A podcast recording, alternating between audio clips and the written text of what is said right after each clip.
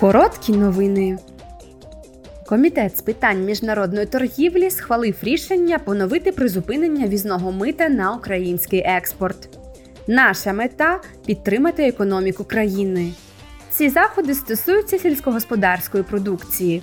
Промислова продукція не входить до нової пропозиції, оскільки не підпадає під будь-які мита з січня згідно з угодою про асоціацію між Україною та ЄС.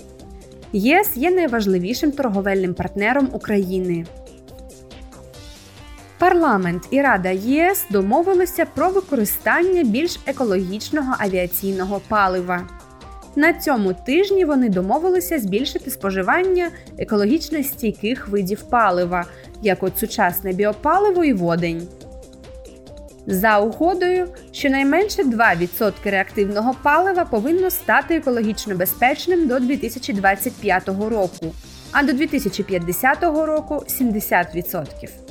Екологічно безпечне авіаційне паливо включатиме в себе певні види біопалива, виробленого з сільськогосподарських або лісових відходів, водоростей, біовідходів, використаної кулінарної олії і переробленого палива, виробленого з відхідних газів та пластикових відходів.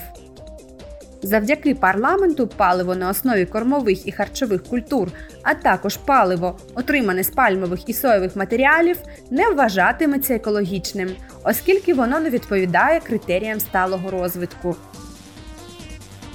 Вчора в комітеті з питань культури та освіти обговорили Європейський рік навичок. Мета полягає в тому, щоб здобуття професійно-технічної освіти та навчання сприяло ефективнішому подоланню проблеми безробіття серед молоді.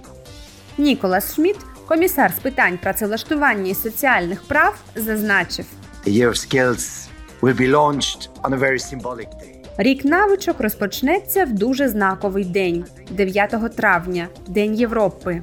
Я думаю, що в цьому є певне символічне значення, адже Європа також виступає за надбання корисних навичок.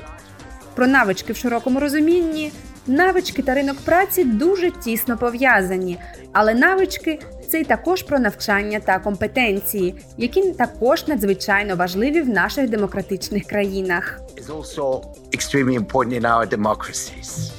Депутати Європарламенту розглядають можливість об'єднання заходів, присвячених Європейському року молоді та Європейському року навичок.